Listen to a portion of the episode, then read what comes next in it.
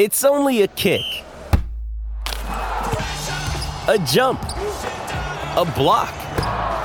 It's only a serve. It's only a tackle, a run. It's only for the fans. After all, it's only pressure. You got this. Adidas. Mother's Day is around the corner. Find the perfect gift for the mom in your life with a stunning piece of jewelry from Blue Nile. From timeless pearls to dazzling gemstones, Blue Nile has something she'll adore. Need it fast? Most items can ship overnight. Plus, enjoy guaranteed free shipping and returns. Don't miss our special Mother's Day deals. Save big on the season's most beautiful trends. For a limited time, get up to 50% off by going to BlueNile.com. That's BlueNile.com. Another day is here, and you're ready for it. What to wear? Check. Breakfast, lunch, and dinner? Check. Planning for what's next and how to save for it? That's where Bank of America can help. For your financial to-dos, Bank of America has experts ready to help get you closer to your goals. Get started at one of our local financial centers or 24-7 in our mobile banking app. Find a location near you at bankofamerica.com slash talk to us. What would you like the power to do? Mobile banking requires downloading the app and is only available for select devices. Message and data rates may apply. Bank of America and a member FDIC. When you need mealtime inspiration, it's worth shopping Kroger, where you'll find over 30,000 mouthwatering choices that excite your inner foodie. And no matter what tasty choice you make, you'll enjoy our everyday low prices, plus extra ways to save, like digital coupons worth over $600 each week. You can also save up to $1 off per gallon at the pump with fuel points. More savings and more inspiring flavors make shopping Kroger worth it every time. Kroger, fresh for everyone. Fuel restrictions apply. Welcome to Hub City Homers. This is episode number 37. It is just Jack and I, me. I'm making finally back. Uh, had a pretty busy work week and wasn't able to get in, in the last episode. Jack and Kendall have been holding it down on their own, though. We hope to get Reed back soon. He's, as always, notoriously MIA. Uh, he's recently moved and taken a new job, so we're hoping to get him back soon this offseason, heading into football season. But we're going to start tonight just with real quick. Um, obviously, the news as of the recording today is regarding the shooting just outside of San Antonio and Uvalde. Um, I don't really. I was thinking about how how to handle this because we're not we don't talk about politics. That's like a, Viva the Matadors policy. We want you guys to engage with this the sporting world as is, um, and we want that to be a place everybody can come together and, and embrace it. But it does need to be said just briefly that on behalf of myself the Hub City Homer group, the four of us, the larger Viva the Matador staff, and everyone in Sports Blog Nation. Thoughts and prayers are with those affected by the tragedy. Um, I, I, can't imagine what that moment was like. Uh, so we're that, on, on that more serious note is how we're going to start tonight. But I promise, if you stick with us, we're we're, we're going to have a great show for you guys. But I, I, I didn't feel right doing this without without saying something. Um, this being our home state, our backyard. So you know, uh, the, the, the tragedy aside, hopefully this can, you know, for an hour or 45 minutes, however long the show is, you guys can think about something other than the, the horrific news and try to relax. So that that's what we're here for. Um, so we're going to have our show as you normally would expect it. Two major topics. First being the world of golf. Been a lot of Texas Tech golf news as of late, both amateur and professional.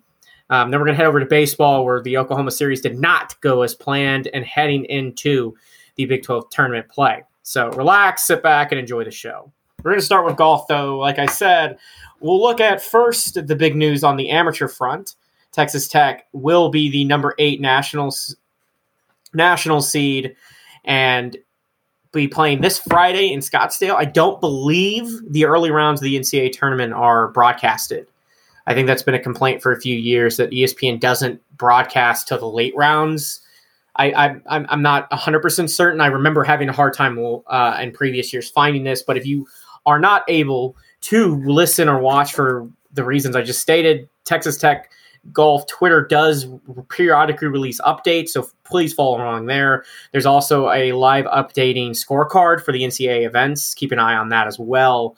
Um, the regional being in Scottsdale should be a great time for everybody. Hopefully, the guys can have a strong showing. Like I said, they're the number eight national seed, so pretty high expectations going into the tournament. Even higher, though, for one individual from Texas Tech, the the mad Swede himself, Lou, and I apologize for the name, but I believe it's pronounced Ludvig Aberg, has won the Ben Hogan Award. That's the equivalent of effectively the Heisman in golf. Um, I, I he's been I, you know just dominant. I, I I don't know how else to describe what he's done. He's been absolutely phenomenal, and I suspect, though do not know, we will see him on the professional scene very soon. Speaking of the professional scene, Jack, you were actually at the PGA Championship. What did you see? Well, first off, uh, it's a great experience. I, I was very lucky. Uh, my girlfriend's dad is a PGA pro and we happened to come into tickets. I live in Dallas, about four hours uh, south of Tulsa, which is where the uh, PGA Championship was this year.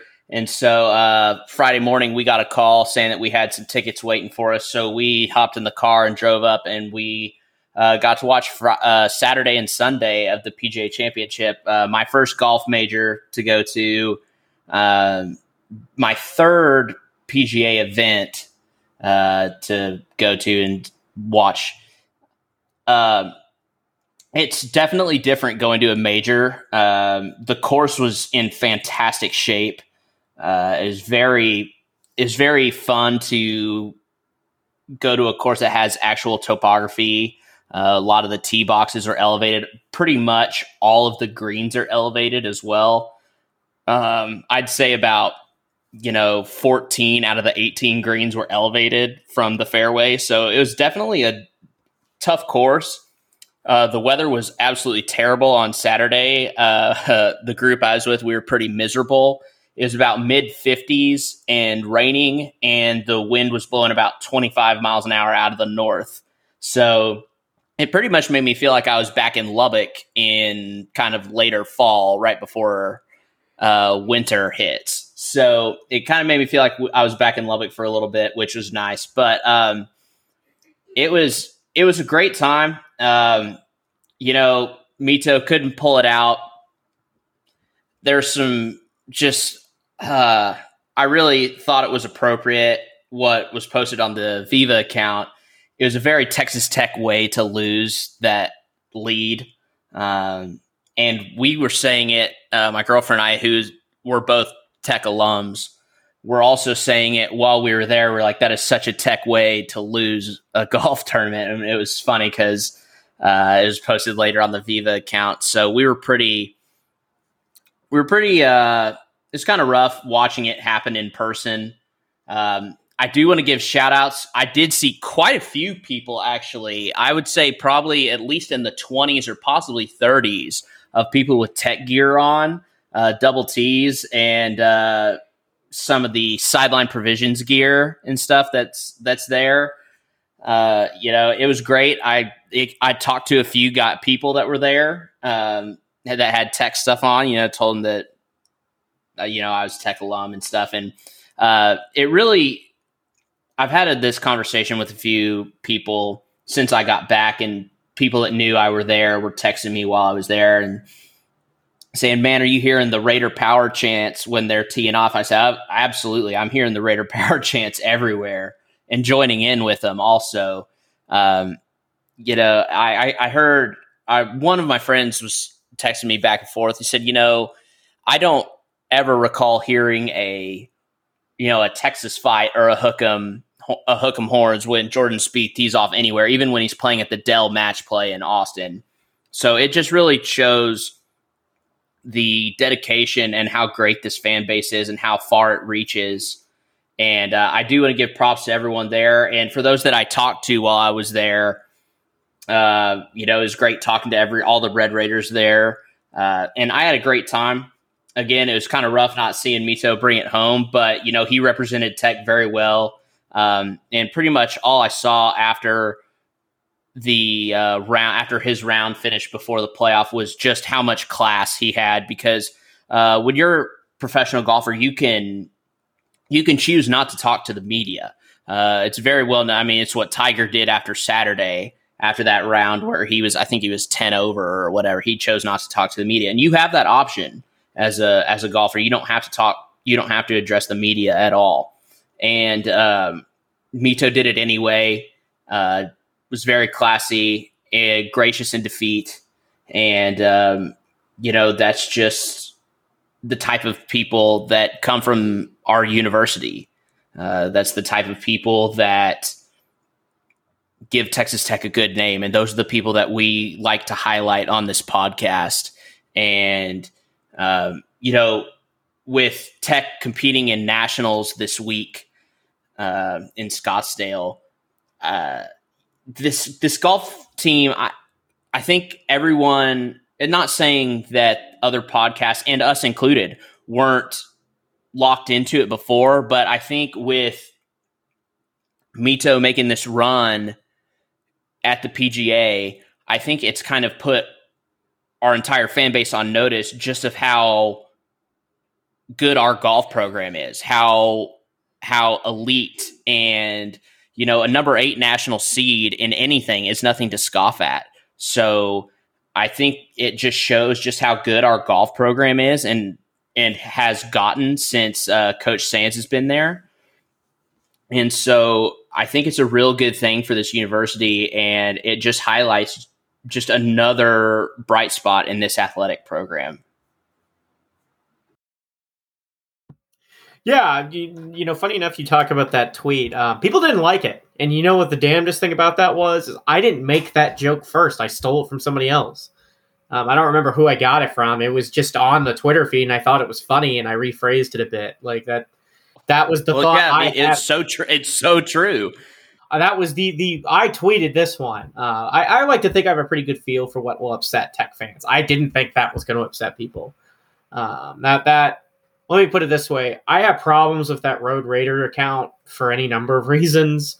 Number one being I don't like sites that don't produce anything of their own, and two, I don't like a site that tried to capitalize on like the homegrown movement that was tech fans going to games and turn it into this like weird self promoting thing. Um, so that, that that was a count that tried to, to try to step on us a bit to get some boost, and it worked. Um, but you know, not to complain too much about the goings on of the of the Twitter world, but I thought that was bizarre because I saw that joke made like four times before I posted it. Um, I'm not that funny originally, guys. Like if if you think something's funny, odds are I saw at least a version of it somewhere else. But anyways, no, it was a very tech finish. You know that that's just what happened. If if you didn't read that tweet and think the same thing, I I, I don't think you've been a fan long enough. Uh, it was a tech it was a tech finish. It was terrible to see. Um, I felt really bad for him. That's a tough scene. He took it like he took it on the chin. You know, I, I was proud of how he responded that, and um, he's still walking away a richer man. And hopefully, this will help him. You know, really launch the next stage of his PGA career he's still so young. I mean, he's only been on the tour for a short time. Um, he, I think this is his highest finished in a ma- in a major tournament. Uh, I think he's up to like 50th in the world now. I mean, this is going to put him on some radars, get him some sponsorships, help him grow his game. He's not the only golfer to collapse late. And to be honest with everybody who was watching this, we all thought the same thing. It was a miracle he held on that round during, long during that last round. He he fought every inch to, to, to get to that point and just didn't quite have enough left in the tank. Nothing wrong with that. You know, I, I think I probably would have been crying and vomiting at that point if I had a one shot lead on the 18th to win like $2.7 million. Are you kidding me? Like, you're telling me you really could handle that pressure? So he did a fantastic job making it that far. He did he did Red Raider Nation proud, and yeah, it was really cool to see Tech um, kind of embrace that. And I saw something actually this weekend that along this vein, I think is interesting and you know worth mentioning. I saw a tweet. You you guys by now have all seen that there's that new movie. I believe it's called like Re- Revenge or whatever the hell. It's it's the, the for those who don't know the the guy who played Ryan from The Office, B.J. Novak, is going to be. I think he's directing it and starring in it, but it's a movie about effectively West Texas. Um, and there's a scene with the Texas Tech thing, and then he he tweeted well, Re- Wreck 'Em Tech. Anyways, I saw something in response to this, which was basically like, man, it, it, it's kind of funny to see you know how starved Tech is for national media attention. That like one mention in this movie sets all this off. I, I think it demonstrates that kind of sentiment demonstrates how much you know Tech embraces its own, I guess, image, self I, I don't really want to frame it. You know, we very much have the backs of our own, and it's it's kind of an us against the world mentality. Which brings me to one point. I I have not watched all of, have watched some of the brand, which is going to be, I believe it's being streamed on ESPN Plus. I think if you have ESPN Plus, you can watch it whenever. Um, if not, if you don't know where to find it, the Tech Football account tweeted a link to watch it. I've only caught a little bit of it. We were recording our podcast. Um, that from what I saw, that kind of mentality is kind of how Joey McGuire coaches football. So that that was the segue into that. Uh, if you haven't had a chance, check it. Uh, I I believe I believe it's uh, on the Texas Tech Athletics uh, YouTube account as well. Yes, I think so. I I think this is all of spring football. I think there's going to be three or four episodes of this.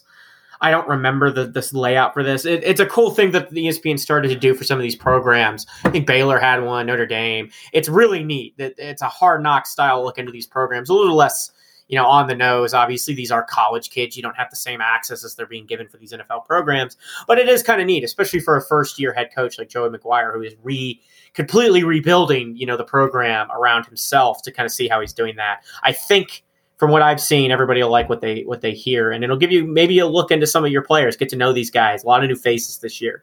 Tech's only returning. S and P had it at like SP Plus had it at like sixty one percent. I think was the returning. So there's a lot of new productions. Good chance to get to know those guys.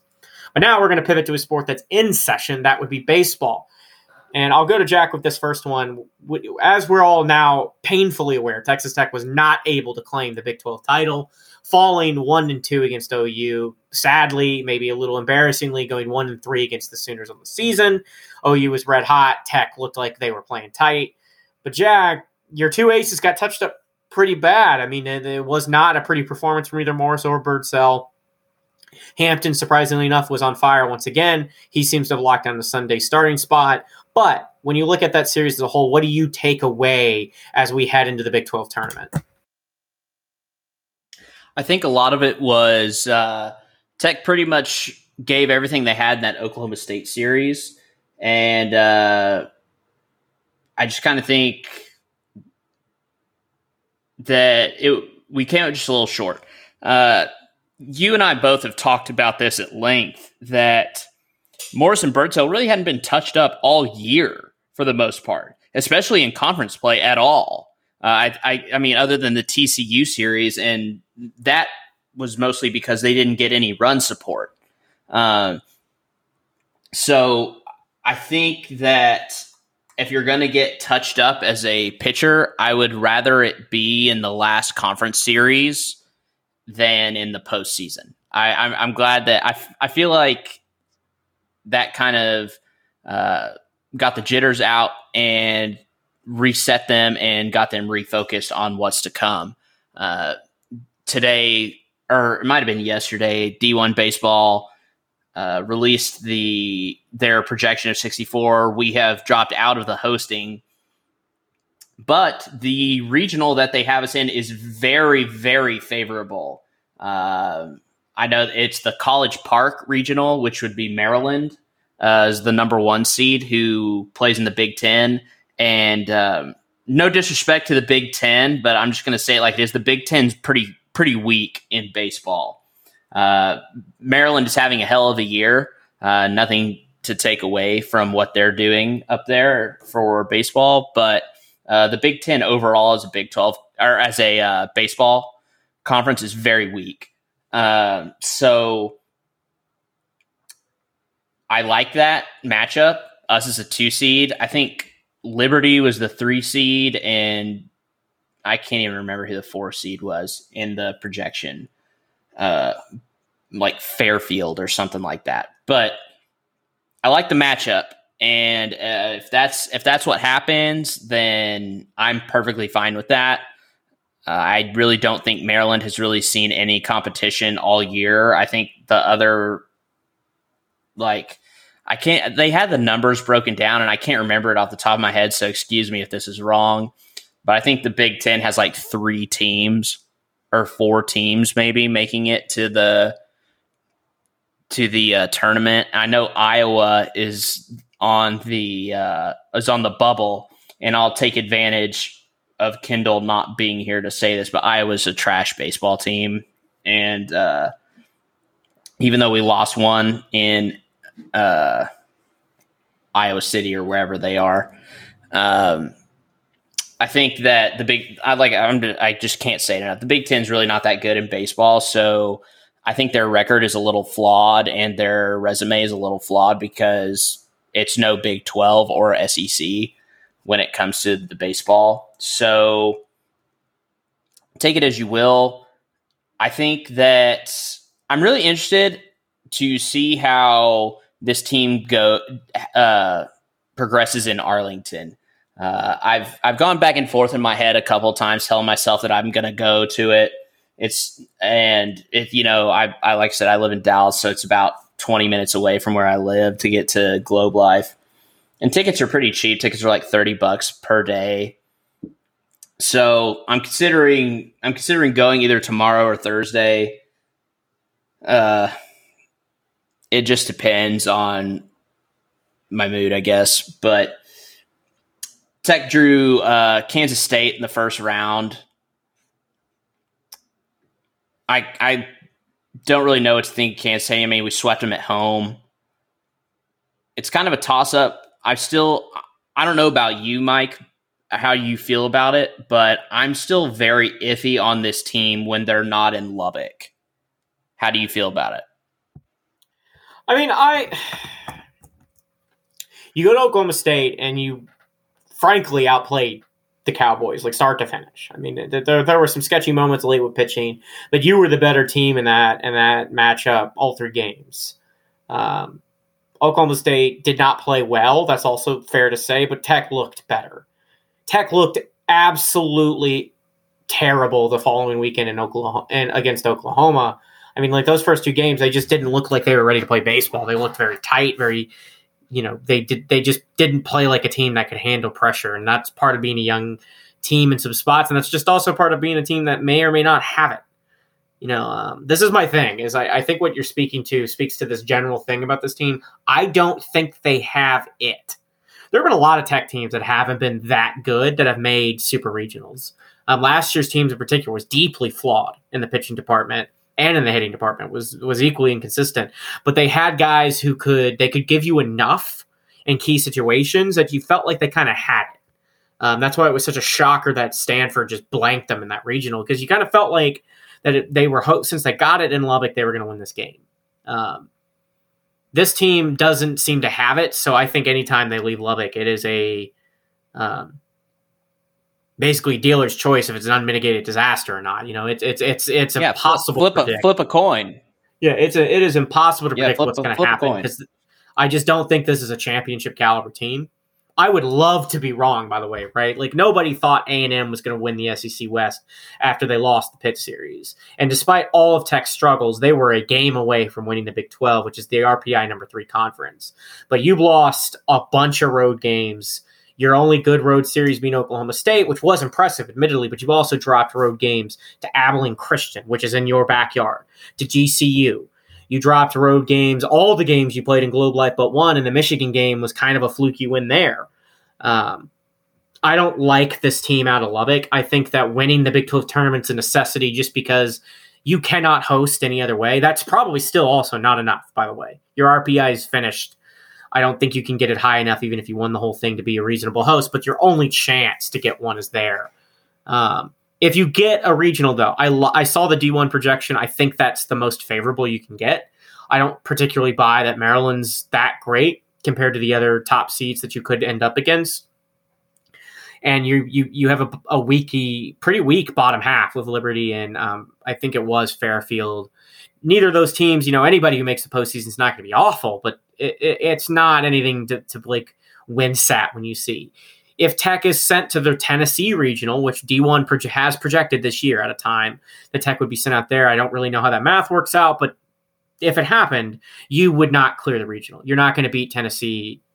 Um, you're not going to be. You're not going to win three in a row. You're just not going to against Tennessee, and you're not going to leave that regional. So, if of the, the of the two spectrums, it's obviously better to not be a host and get sent to College Park than it is to get sent to Knoxville. Um, you know that that's just reality, or excuse me, Nashville, um, or wherever the hell. Where does where is Tennessee actually located? Is it Knoxville? Knox, it's Knoxville. You're right. You're right. Okay. I always uh, Vander, Vanderbilt. Vanderbilt is in Nashville. That's what I'm thinking of. Um, yeah. So I, you, you, that, the, there's a spectrum of teams. You know, it's like any sport it's like the basketball regions too. There are there are certain regions that were just better. You know, if you had if you had the misfortune of having you know, a better number one seed, you're to have a shorter run. But the, the, the, I'm not saying Maryland's bad. It's just on the scale of the, the, top 16 national seeds you can end up in. Uh, that that's definitely one of the more favorable ones, in particular because you never really know what the, the what the Big Ten's bringing for baseball. Maryland also, by the way, has historically been a bad program. Um, they don't have great facilities. It's not a, a, baseball school. So this is one hell of a season for them. And uh, I think Jack mentions you don't want to take away from that. But if, if you're going to go anywhere on the road, that would be a very nice matchup for Tech. Um, but he, I think your best bet is to win the Big 12 tournament, distance yourself as far as possible from the top eight seeds. Um, hope you don't end up with one of them. Hope you get a lower tier one seed and just see what happens. I, I don't think this team has it. I would love to be wrong. But I will say one thing out of this weekend that's been proven if Chase Hampton's going to pitch like this and Morris and Birdsell, I'm hoping return to form, Tech will have good starting pitching. You don't have much behind that, but you do have good starting pitching. We are going to get to see, though, some extra pitching this week with Molina taking the mound against the Wildcats because of the short turnaround. Jack, we've advocated off and on for Molina to start. He's had some shakier outings. What are you expecting from the freshman? I think Mason has had kind of an interesting year. It's kind of been up and down at times. You know, uh, at the beginning, he was the Sunday starter we let off with Morris on Friday, Birdsell on Saturday, and those two have remained constant. But it wasn't that Mason had pitched bad on in that Sunday slot, at least for the first part of the season. It was just that he wasn't getting any run support behind him. And uh, when he was getting run support, you know, in the I think he had one or two games where he got some run support. He got touched up a little bit, but I like him in the starting role. I thought he was pretty much your most reliable reliever coming out of the pen. I, I think you could kind of make that assumption. He's got some nasty stuff as a lefty. I, I do. I've always been a proponent of at least having one lefty in your weekend rotation. Uh, right now Tech has all three righties in Morris, Birdsell, and Hampton. But having a lefty start out um, was was really is really like a good. It's like a change of pace almost. Uh, and right now, I'm going to go back.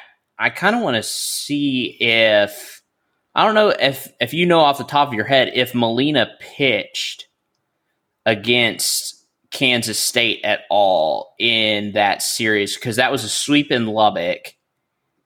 And I can't remember off the top of my head if he pitched at all. I know Birdsell Birdsell went deep in his or Birdsell went six and then Colin Clark went three. Yeah, Molina pitched on Sunday uh, went two innings, gave up a run on three, or gave up two runs on three hits, walked two, struck out three uh, against Kansas State, and that would have been the. I guess this is the Sunday game. So, uh, you know, he pitched for two innings, kind of got touched up a bit in two innings, threw 33 pitches, faced 11 batters. Um, you know, you can't really take a whole lot off of that, off of those performances. But I think that Mason has definitely earned this start. I do like the decision from the aspect of you kind of want to keep your guys on a weekend.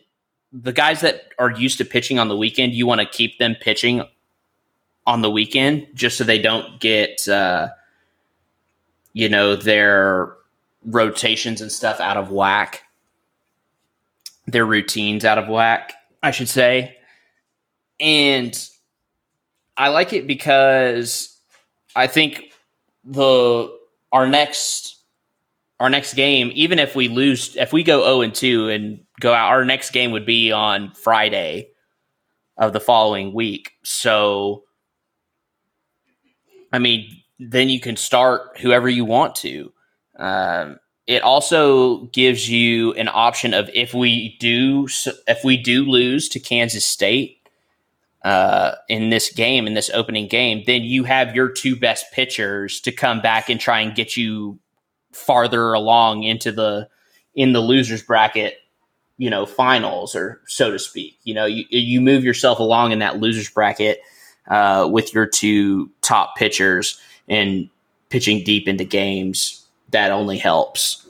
So I like I like the decision. I think he's definitely earned it. And from the, you know, from the tactical point of view, I, I, I like it as well. Yeah, I, I think I think one thing about pitching Molina that Tadlock has to be going for a bit is we, we, we now, you know, during the year you have your midweek guys and your weekend guys. Now there's no distinction. Everybody's going to pitch as to the best of their ability. You're not holding anybody back for later starts. I think you know that you're missing a long reliever, um, especially if Hampton's moving back to the starting spot. That means you he he kind of seemed to enjoy that role a bit, and that seemed to have gotten his confidence back. Molina's been the guy who's shown the potential to be a long reliever. And I think pitching him this weekend, or this week, excuse me, first gives him a chance to really get some confidence under his belt against a weaker Big 12 opponent, an opponent he's familiar with. Um, in a situation that, while we would love for Tech to win it all and maybe try to shoot for a host, this isn't a pressure packed situation. Tech has made comfortably the postseason. They will be going to a regional somewhere so it, it's a good chance for him to get his chops going, give him some innings, see how long he can run. I think like a lot of Molina's runs this year have been capped, um, even when he's pitching well, just because they haven't want to put too much on a young arm. But you know, this is probably one where you let him go six, seven innings, see what he can give you. Because the, the, other thing about this is you just don't have a lot of arms. Um, so Molina going this deep will be something for just the tournament's sake that allow your starters to really feel comfortable if they're not you know worried about who's behind them or you know any number of things. If they don't feel pressure to go nine innings because they know that molina went deep so they have some arms behind them it, it's going to help. But it, it, it's good for any number of reasons. And the biggest simplest answer to the question of why molina if anybody out there is really questioning this why aren't we throwing you know morris or birdsell first is this is it's a quick turnaround right? Like this is a this is going to be a wednesday start um, so the, the, the furthest distance would be to throw Morris first, and he'd still be on short rest. And with college kids, it's just not that common to do that.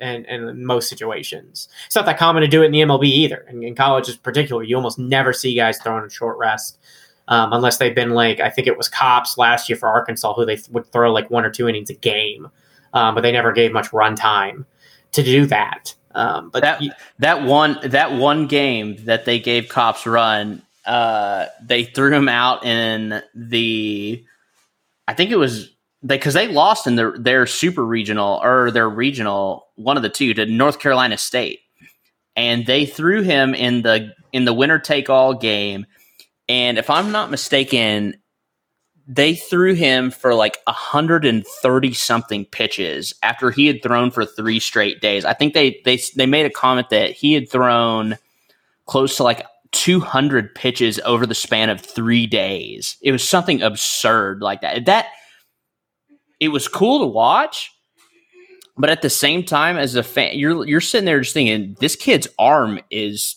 absolutely fucked after that. Like that's not normal to throw 200 pitches in such a short span of time. Yeah, no, it that that was bonkers, and I you know, if you want to talk about criminal arm management, that's one of those where Arkansas had a guy that they knew could get outs, and they were not thinking about his next steps. I mean, they threw that kid in the ground. Um, I haven't kept up. I don't keep up with the MLB, but you know, like if you're talking about a guy who had his career shortened because of what happened in college, that's maybe one of them. Uh, pretty wild, but it's not common. So you're, you're likely not going to see Morris until you know he can get six days of rest at least. I think six days is almost as good as seven um, five days, you're pushing it a bit. They just, it's just not. I mean, sometimes the simplest answer is the easiest. It makes all kinds of sense for any number of reasons. Of, of all the questions I've had about pitching management this year, this one, this decision is the easiest to stomach um, because you, you're just looking at a, a situation which for any number of reasons, Molina should pitch game one. Though I really want Tech to win game one, right? Like your best chance to win this tournament is to run the distance and not lose. Because if you drop a game, it's going to be pretty tough to battle your way back with the arms that you've got. But the end of the day, I don't even necessarily care if you win or lose this. I don't think a regional host is in range. So just pitch Molina, get his confidence up, let him run. I, am curious to see what he does as a starter. Uh, we're going to move now briefly to talk about the next step before we close out today, which will be the regional. For the sake of assumption, because I think the safest assumption right now is that Tech will not host. For the sake of assumption, say Tech goes, I, I don't care. We can we've talked a little bit about the College Park regional, but anywhere in general, how far can this team go this year? Is, is, is, does this team have enough to get to Omaha? Does it have enough to be a competitor in Omaha? You know, what's what's the your ideal ceiling after seeing the full regular season? I mean, the team is what it is at this point. I think that it's really it really is dependent on who is in the regional with you. I, I, really, if Tech is in that College Park regional, I like their chances to get to a super regional. Uh, and then when you get to a super regional, if depending on who comes out, because once you get to the postseason in college baseball, it's pretty similar to college basketball in the sense that it's the Wild West. You know, anything goes, and there are tons of upsets that happen all the time. So I think that uh, I think that it's very possible to get out if if you let's just assume that Tech is in the College Park Regional in Maryland with Maryland as the one seed, Liberty is the three seed, Fairfield is a four seed, and Tech is the two. Uh, you know, I, I really I can't say I don't like it. I do like our chances to get out of that regional. Um, you know, at that point, you're matched up probably against, the, I guess that would be the Virginia regional. Um, if this if this is uh, if we're going off the latest D1 baseball projections, uh, it'd be this it'd be the 11 national seed uh, regional, and that would be Virginia, Oklahoma, Old Dominion, and Columbia. And obviously, the one the name that jumps out to everyone right now is Oklahoma. Uh, you know, OU just took two of three from us at home in Lubbock. I think I'm pretty sure off the top of my head they're the only team to do that this year. And I think that if you match up either in a regional against Virginia or Oklahoma, you're going to have to have good performances from the front end of your rotation. Uh, I almost would prefer a matchup against Oklahoma because you've seen them and you know what they have going.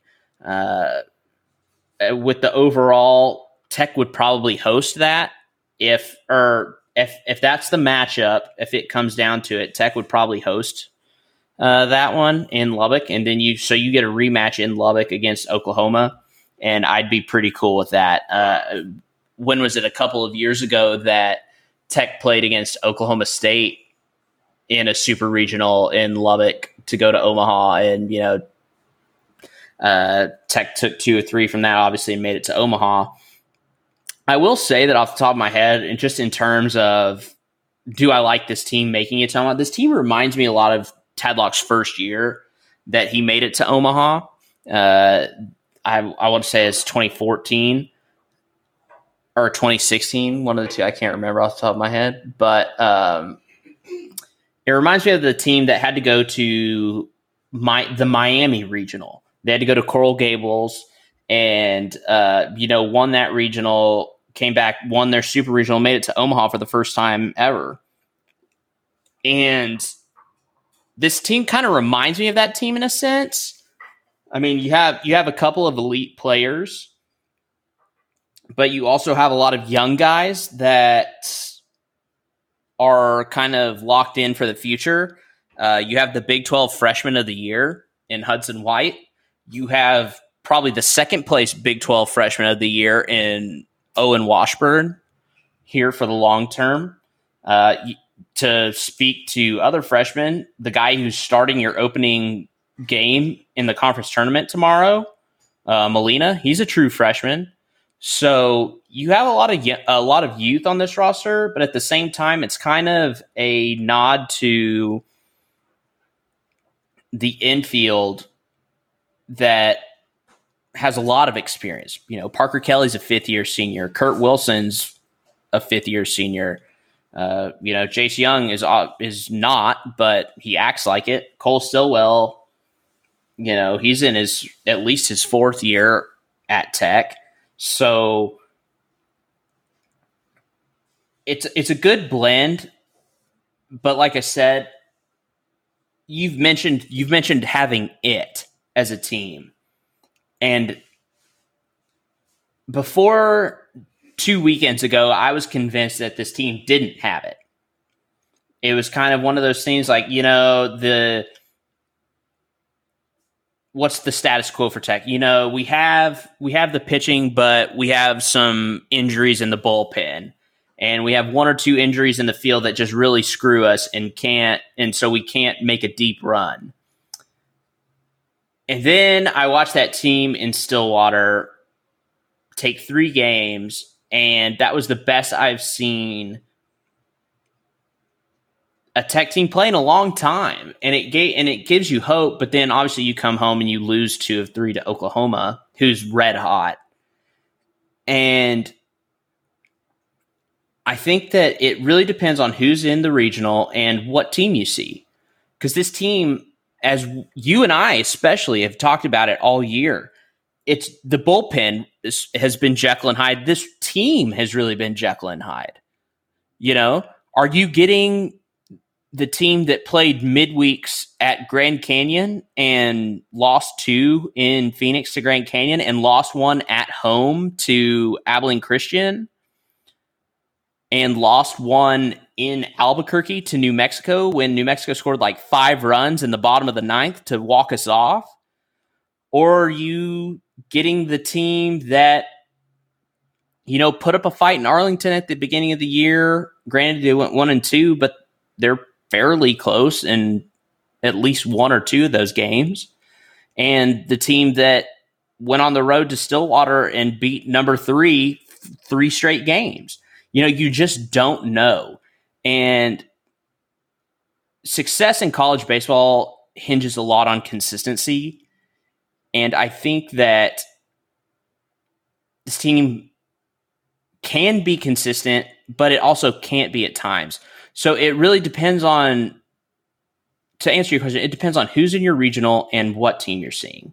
I know that's the easy answer, but it's the truth. When I when I think about the regional, I think about just the sense of you have to win three games. I feel better about that proposition now that Hampton's pitching so well. But to win three games at the regional level, I think you're good enough. And in fact, I feel pretty confident saying this that you'll win game one. Um, you'll play some three seed who's overmatched, and you should win game one. I feel pretty good about Birdsell going up against almost anybody.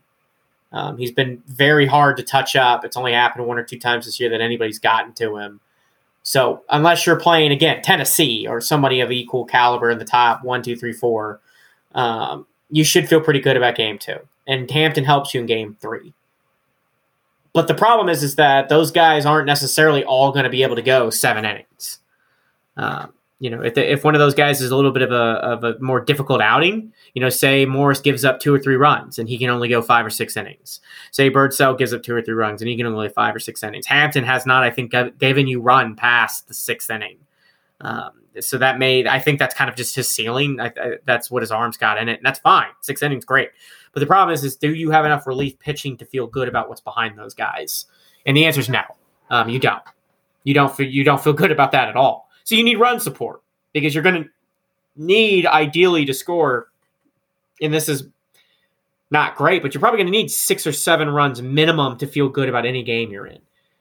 You know, to really feel good, you probably need nine to 11, which is not great for a baseball team, especially when Tech has not necessarily been fantastic offensively outside of Lubbock. In fact, they've been downright putrid besides the Oklahoma State series where they hit all those grand slams, but they have not been good offensively outside of Lubbock. Um, but I think I think you can get through the regional as long as your starters are as good as they have been all year. If Morris and Hamp and Birdsell are good, and Birdsell or excuse me, Hampton's locked down that last spot, I think I, I feel the super regional is doable. And then the super regional, depending who you're up against, you got two games, you got two starters. You're going to throw everything you can to win both those games. So I'm guessing Hampton pitches in a relief role in those games, just to make sh- you because if you lose one of those, I think you're screwed. I don't feel good about in a super regional having a clutch game three, considering we had a clutch series and the team just fell apart. So I don't feel great about that. But if you can get to the super, it's it's it's a coin flip if you win it, um, no matter who you're up against. Just because you've got two really really good baseball arms, good baseball players at the pitching mound, you've got good hitting. It, it it's the third game where things get dicier because by day three, as good as Hampton's been, the relief pitching is exhausted by then. So I want to say the ceiling for this team is just getting to Omaha. I think when you're in Omaha, you'll be two and done. Uh, I think as good as Andrew and Birdsell are, um, the problem in Omaha is just you will not score many runs. And these guys, as great as they've been, are not perfect game pitchers. They're going to give up two or three. In their best outings, they're going to give up two or three.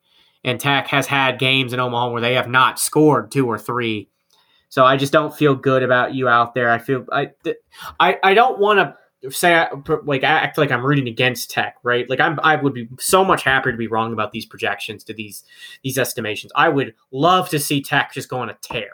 We no, I didn't think they competed at all against Oklahoma State, and they came out and they really dominated that series. So I'm happy that that to, to, to be wrong here, and I want to see Jay Jung hit his stride again. I want Birdsell and Morris to be not locked down. I want Hampton to give you six or seven a stable. I want Molina to be your long long reliever of choice. I want Divine to help out. But when eh, what we've seen throughout the year is a team that can't get out of its own way.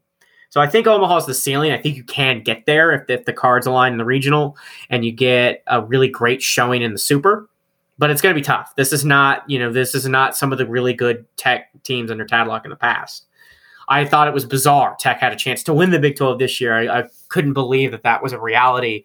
And it does speak to his both Tadlock's coaching and, and some of the grit of this team. But when the big moment was here against Oklahoma, they choked it. I'm hoping that maybe they've learned from that, and that when the moment gets big next, they won't have the same thing happen. And you know that that that's all. We can do. I think hope. that. Yeah, you know, we we had talked about.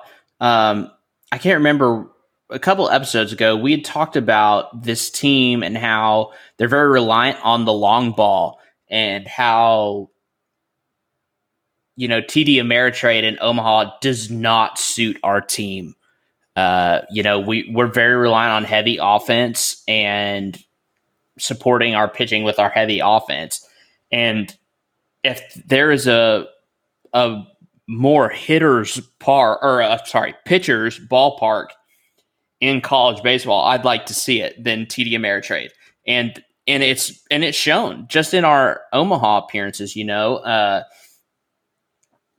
you go 0 and 2, 0 and 2, 1 and 2. Uh I just I don't like our chances. Not even if we had solid pitching all year. Uh,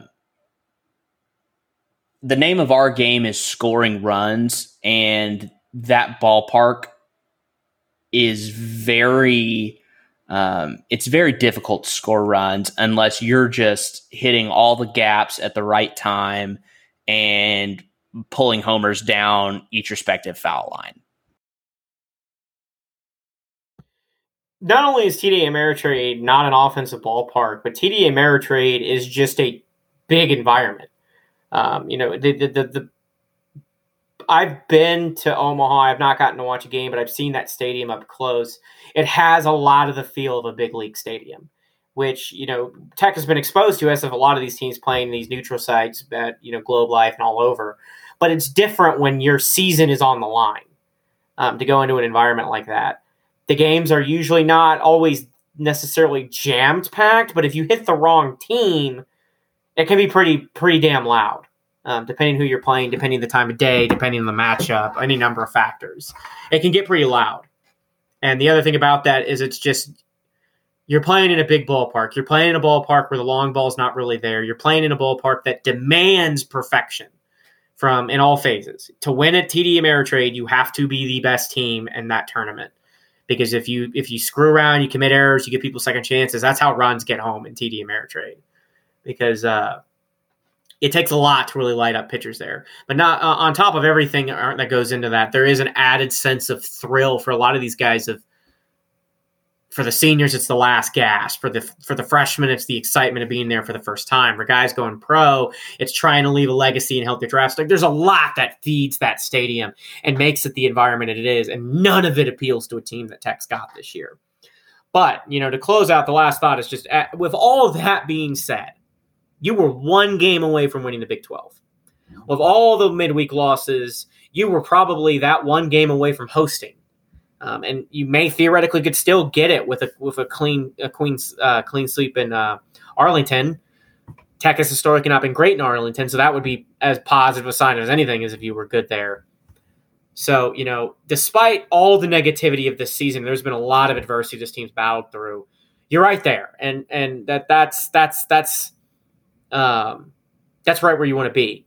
Um, I, I, did forget briefly. We do have some Big 12 awards, besides the fact that the Texas Tech Raiders are all over the board and the, the first team. Um, we do have two noted awards Freshman of the Year, Hudson White, well deserved. Some of his plays behind the dish, by the way, in that Oklahoma State series were the reason you won that game. Um, in fact, I don't think that's a shocker to anybody. It was the reason. He's that the, there were a couple that got away from Divine that were absolutely pass balls if it was not the extremely um, heads up play and movement by White behind the dish. He's also been fantastic hitting the ball. And Birdsell's pitcher of the year, which comes as no surprise. He was the most dominant pitcher in the league, week in and week out. Um, Jack, were you, any any surprises from from the awards that caught your eye? I don't want to say it in a poor way, but I was almost surprised that Hudson White took home Big 12 Player of the Year. Or, I'm sorry, Big 12 Freshman of the Year. I do agree with you that, in all honesty, he is the reason that we swept that Oklahoma State series. Um, but I would like to focus on someone else who hit a grand slam that weekend, who's also a freshman, who I'm I would just assume finish second place in freshman of the year, and that's Owen Washburn. Uh, he's had a hell of a year. He ended up being a honorable mention for Big Twelve. I think the Big Twelve kind of screwed up in a couple of places. The only two unanimous first team guys across the conference were uh, Melendez from Texas, which is a given. He's going to go in the first round after the, the season that he's having. And Pete Hansen, eh, which is their lefty starter, um, which I don't buy at all. He we beat him in Lubbock. He lost in Manhattan at Kansas State, and he lost at home to Oklahoma State too. So he had three losses in conference play, and he was a unanimous choice on the first team, and Birdsell was not, which I don't I don't agree with at all. Uh, but you know, it is what it is. Uh, it's the Big 12 favoring Texas, which there's nothing new there. Uh, Kurt Wilson was second team infield. I believe Easton Murrell was second team outfield as well. Morris was second team starting pitching. Uh, other honorable mentions for Tech were Derek Bridges, Ty Coleman, Parker Kelly, and as I mentioned, uh, Washburn. Uh, this team has been all over the awards. Uh, Molina, I, I, should also mention, Molina also got a Big 12 all freshman team nod as a pitcher from Tech. So uh, White and Washburn were unanimous decisions on the freshman team as well. I think that it was a little. I li- I like the I like the guys that got on. Uh, Stilwell was also on the second team, which he deserved. I was almost a little surprised that Kurt Wilson was on the second team, and and I I think he was probably on the border of first team, just because of all the clutch plays and stuff. but with with Jace and uh, Birdsell being first team, I'd like to also know who didn't vote for Jace Jung to be unit or to be on the first team of Big Twelve because I got the stats pulled up. Jace this year, although not as good as last year, uh, finished with a 350 average. His OPS is 1152, 70 hits, 18 doubles, 14 homers, 56 RBIs. Uh, and the reason why I say that Kurt Wilson possibly could have been in the first team is because uh, Kurt Wilson finished at 329 average with a 1028 OPS, which is uh, on base plus slugging, for those that don't know. Um, had 14 doubles, 13 home runs, and 61 RBIs. Um, so he's right. His his his stat line is very similar to Jace's this season, and so uh, I do uh, I do want to give a shout out to all the seniors also uh, that are leaving this year. Uh, if I I I know that Kurt was on there, uh, Parker Kelly, uh, Easton Murrell, and I I believe uh, or I know Cody Masters was there also. Cody Masters has been uh, Cody Masters has been the epitome of a Red Raider. Also, I know we've been talking about that a lot on this episode, but uh, Cody Masters really embodies what a, a true Red Raider is. Um, came back this year expecting to have a big year. You know, got uh, had his illness and uh, you know almost didn't make it out of a hospital. And then you know a month later he was subbed into games which is just uh, that's some kind of story. And uh, you know i'm thinking about it. I might uh, i might hit an article about that story postseason just to just to give him the thanks and congrats that he deserves because uh, if anyone deserves that type of congratulations, it's uh, Cody for sure. Absolutely, it's a fantastic story, and you know it, it, it's just unfortunate for a young man like that uh, to, to to try to have to battle through that at all. But he did battle through quite a bit of adversity, and honest to God, every moment he's been out there, he's had a pretty good moment. So you know, I, I don't know what is next for Cody, but I, I, I think you can expect big thing, things from him.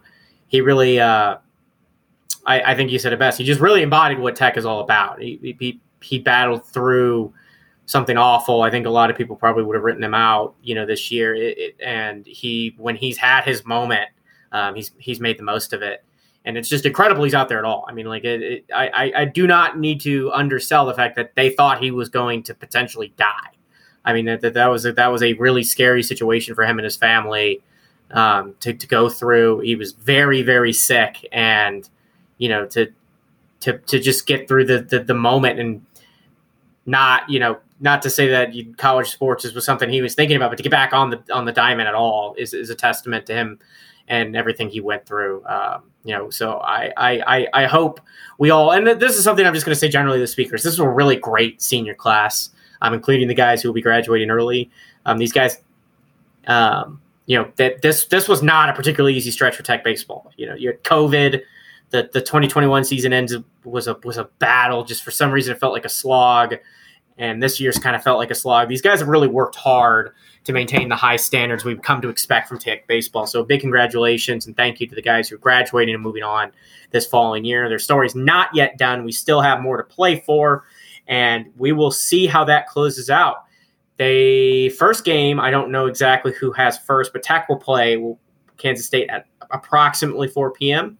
Um, I unlike a lot of tournaments, I don't think there's going to be any weather issues uh, because of the, the, the, the, you know the dome being shut. So that's great. There won't be any delays, but you will get some midday baseball oh, for yourself. First first game is actually a good one. It's Texas and Oklahoma State is at nine. That will be a pretty good matchup. And Speaking of real quick with Texas, can you imagine? You know, you're the number one. nope. Nope. Preseason Couldn't imagine. And couldn't just, be me. Could just it I, I, I we, we talk a lot about making fun of Texas for falling on the rankings. On this show, we talked about how good Texas was supposed to be and how good they looked to finish fifth in the Big Twelve. I mean, that, out of nine, out of nine, that that's an accomplishment almost. Like that that that's that's a special level of failure to go from. I honest to God, I mean, that the, they looked and were presumed to be one of the more dominant baseball teams of the last few years, and that unraveled. I think what like who'd they lose to? It was like Charlottesville or whoever, and then it was like a gun went off, and everybody started to beat the crap out of them. It's like that one big loss just broke their spirit. So you know, the, it it remains true in Austin that the, the they they play some mentally weak insert name of sport here. When things don't go their way, those kids fall apart. So you know that we we can all enjoy the misery of the Longhorns in another sport. In fact, this is their best sport where they failed miserably to reach expectation. But the postseason looms ahead. We will see how the Red Raiders do. Thank you all for listening tonight, Wreck 'Em, and as always, you will catch us after the baseball tournament to preview wherever Tech ends up in the regional. Have a good one.